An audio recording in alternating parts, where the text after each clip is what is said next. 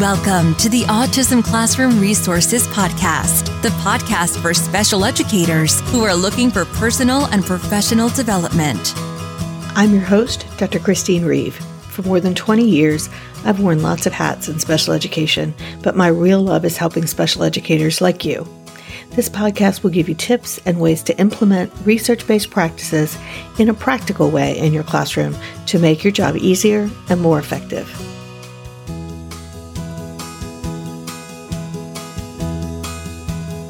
Welcome back to the Autism Classroom Resources Podcast.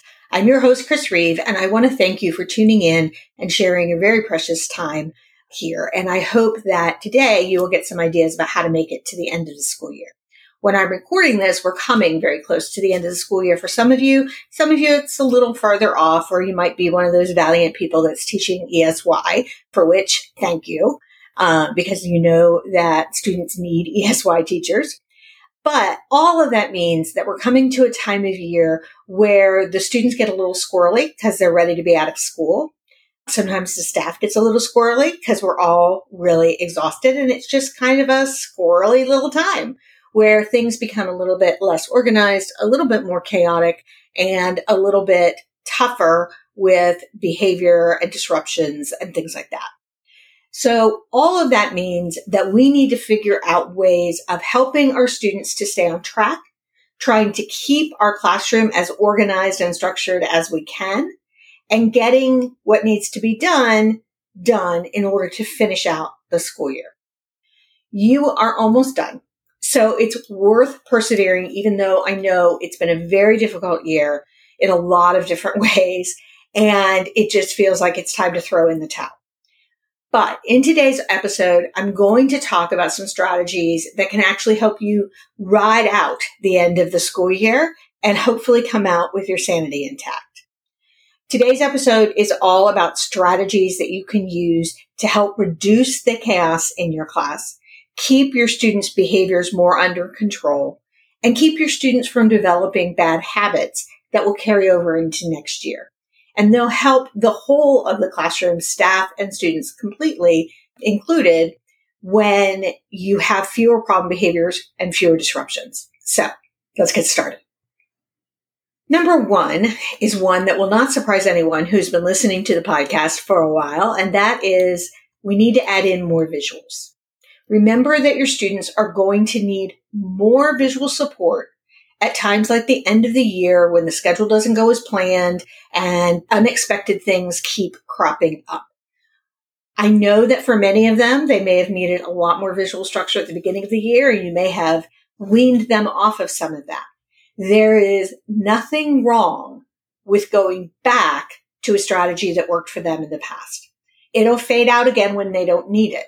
We all rely on extra structural support when things get chaotic or confusing. I write down more notes when I know that there's a lot of stuff going on because I know that my brain will not remember them. But at other times, my brain does remember them, so I don't write them down. So this is exactly like that. And it's okay to step back and help a student be successful with more support than unsuccessful with support we didn't think he needed, but probably he does. So one way to do that is to always, we're going to want to pull out our visual schedules. So many of us use visual schedules for each activity of the day. And there's a few things that we can do to kind of boost that up. If your students have gotten away from using a visual schedule, then it might be useful to bring it back for some of our students when the schedule is no longer routine, when field day intercedes and things keep popping up and we don't always know what's going to happen next. Another is to make sure that we create a visual for a special activity. So if you have my classroom visual bundle, it comes, all of the different sets come with a special activity that's just a star with confetti around it. And it just says special activity because you can't always predict what the special activity is going to be. You don't always have the chorus recital practice, school play practice, graduation practice, whatever it is you don't always know and anticipate what those things are. And sometimes you find out about five minutes, hopefully at least five minutes before you actually have to take the student to this activity. That's a grand time to pull off your special activity visual and put it on his schedule in place of what is usually happening at that time of day. That makes it easier just to know something is different today. You don't have to have the perfect visual for everything. Things that only happen once a year, special activity will probably take care of that for most of our students. Another is that you can break your schedule down into smaller steps.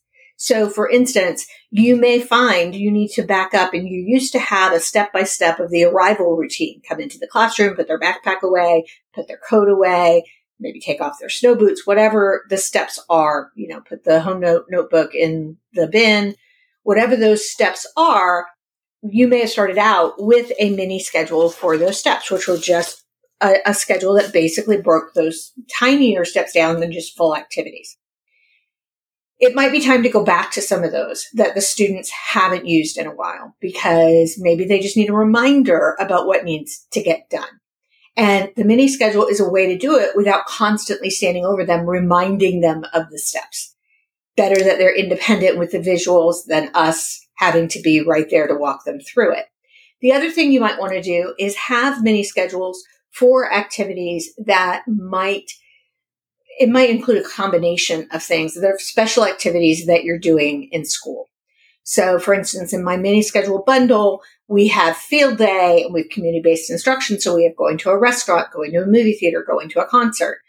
And they're all broken down into the steps. So you might have a step that said, or a, a mini schedule. Maybe you put it on a painter stick or a piece of cardboard to take with you when you go, when you leave the classroom or the school.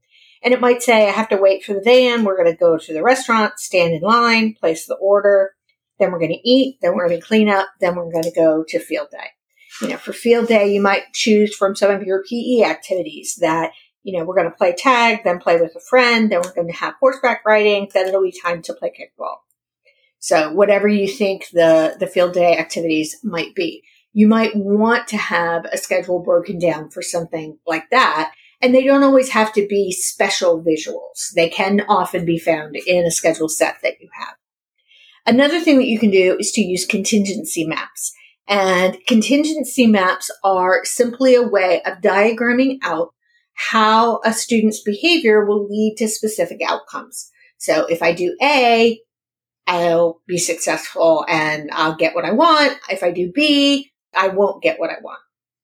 So it's something that's very structured and visual.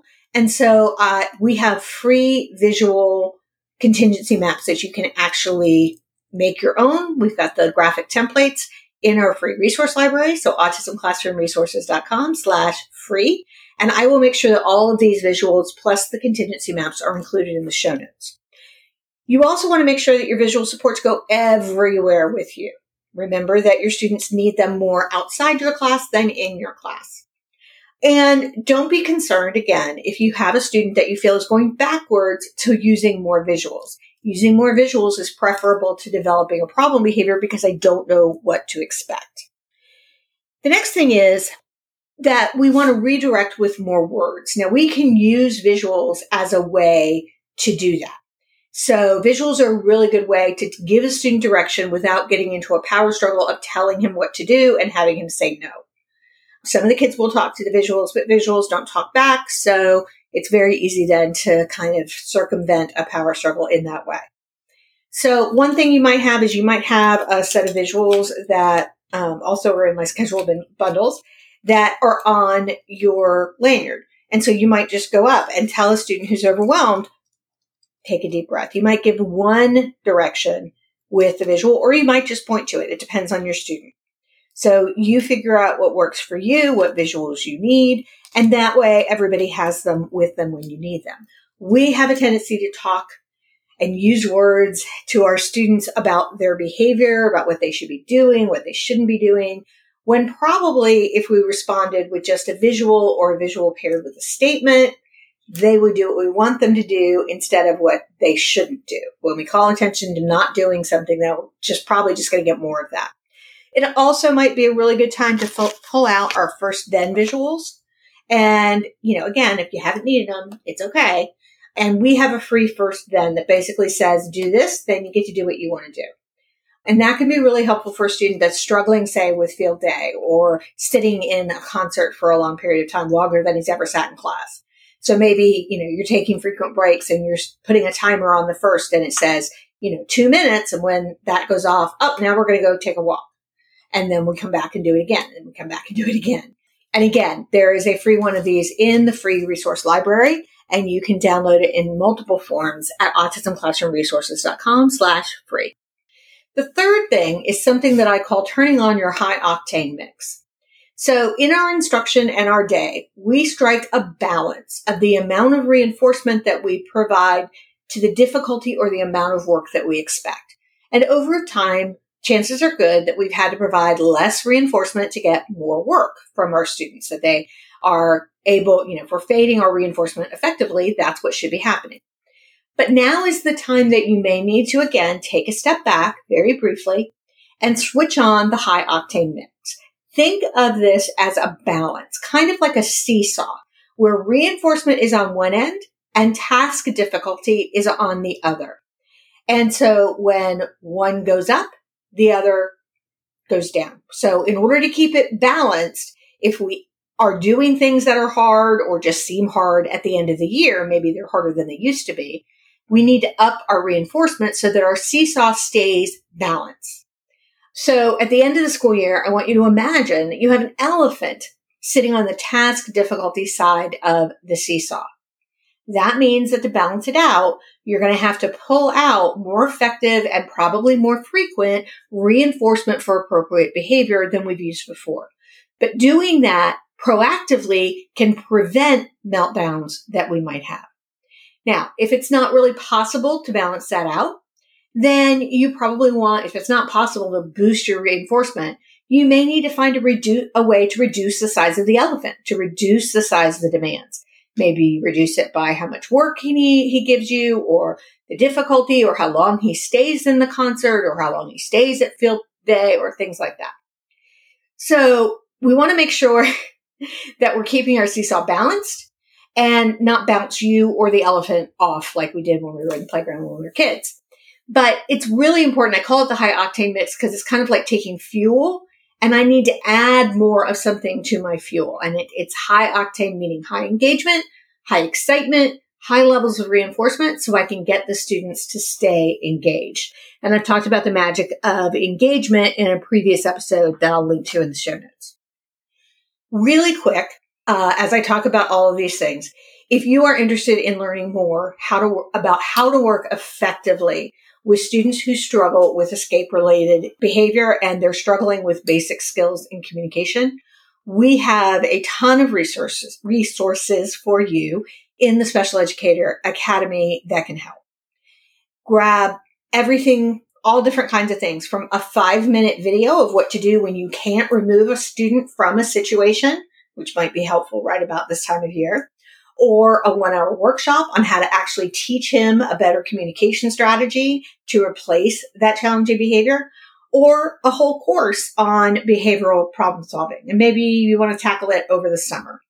Uh, and that can help you figure out why the behavior is happening and how to put together a successful behavior support plan. So we have lots of other areas available in the academy as well, but those are some of the behavioral things that I think can be helpful. And you can get a free seven day trial at specialeducatoracademy.com. And I'll make sure that that's in the show notes as well. Number four, try to keep to the consistent schedule. I know this isn't always easy because people tend to throw the schedule out the window at this time of year and they don't necessarily tell you what they're doing. But you know how important consistency and routine are for our students, for our staff, and for ourselves. I talked about the core framework a lot in the last year, and episode 146 talks a lot about that. You want to make sure that you're trying to keep as consistent a routine for everybody as you can. Essentially, I know that you're trying to balance multiple hands of spinning plates and you've been doing it very successfully until someone came along and knocked one of the pillars out from under the plates and now you're trying to get them all back in the air again. So this is a way to try to get through it without quite so many spinning plates. And number five is we can create social stories for new activities. Social stories can be a great way to introduce information about changes. None of our students, whether they're in special ed or not, do well with chaos. Let's face it. The more that we can help them to understand and expect the changes and expectations of new situations, like sitting in a concert, going to graduation, the better they're going to be able to manage them. You may even want to back up to some basic expectations about common routines. Remember, I told you you may need a mini schedule for more common routines that the student had needed them for. Maybe they need to go back and review some of the stories like, I can't always be first in line, lining up in class. How do we do that? How do we walk quietly in the hallway? Raising my hand to talk in class those basic common routines. And I've got social stories I'll link in the show notes that can help you with that as well. So I hope that those give you five things that you can try to keep your classroom on track this year for the end of the year. You are almost at the end. You are almost at the finish line. Just keep plugging until you get there. Thank you so much for joining me for today's podcast. I hope that these ideas will help you maintain until the end of the year. I would love to hear how you cope with the end of the year. So come into our Facebook group and share with the picture of this podcast. We would love to talk more about it. In the meantime, hang in there, keep calm, and manage the chaos as best you can. I'll see you next week. Thanks so much for listening to today's episode of the Autism Classroom Resources Podcast. For even more support, you can access free materials, webinars, and video tips inside my free resource library. Sign up at autismclassroomresources.com slash free. That's F-R-E-E, or click the link in the show notes to join the free library today. I'll catch you again next week.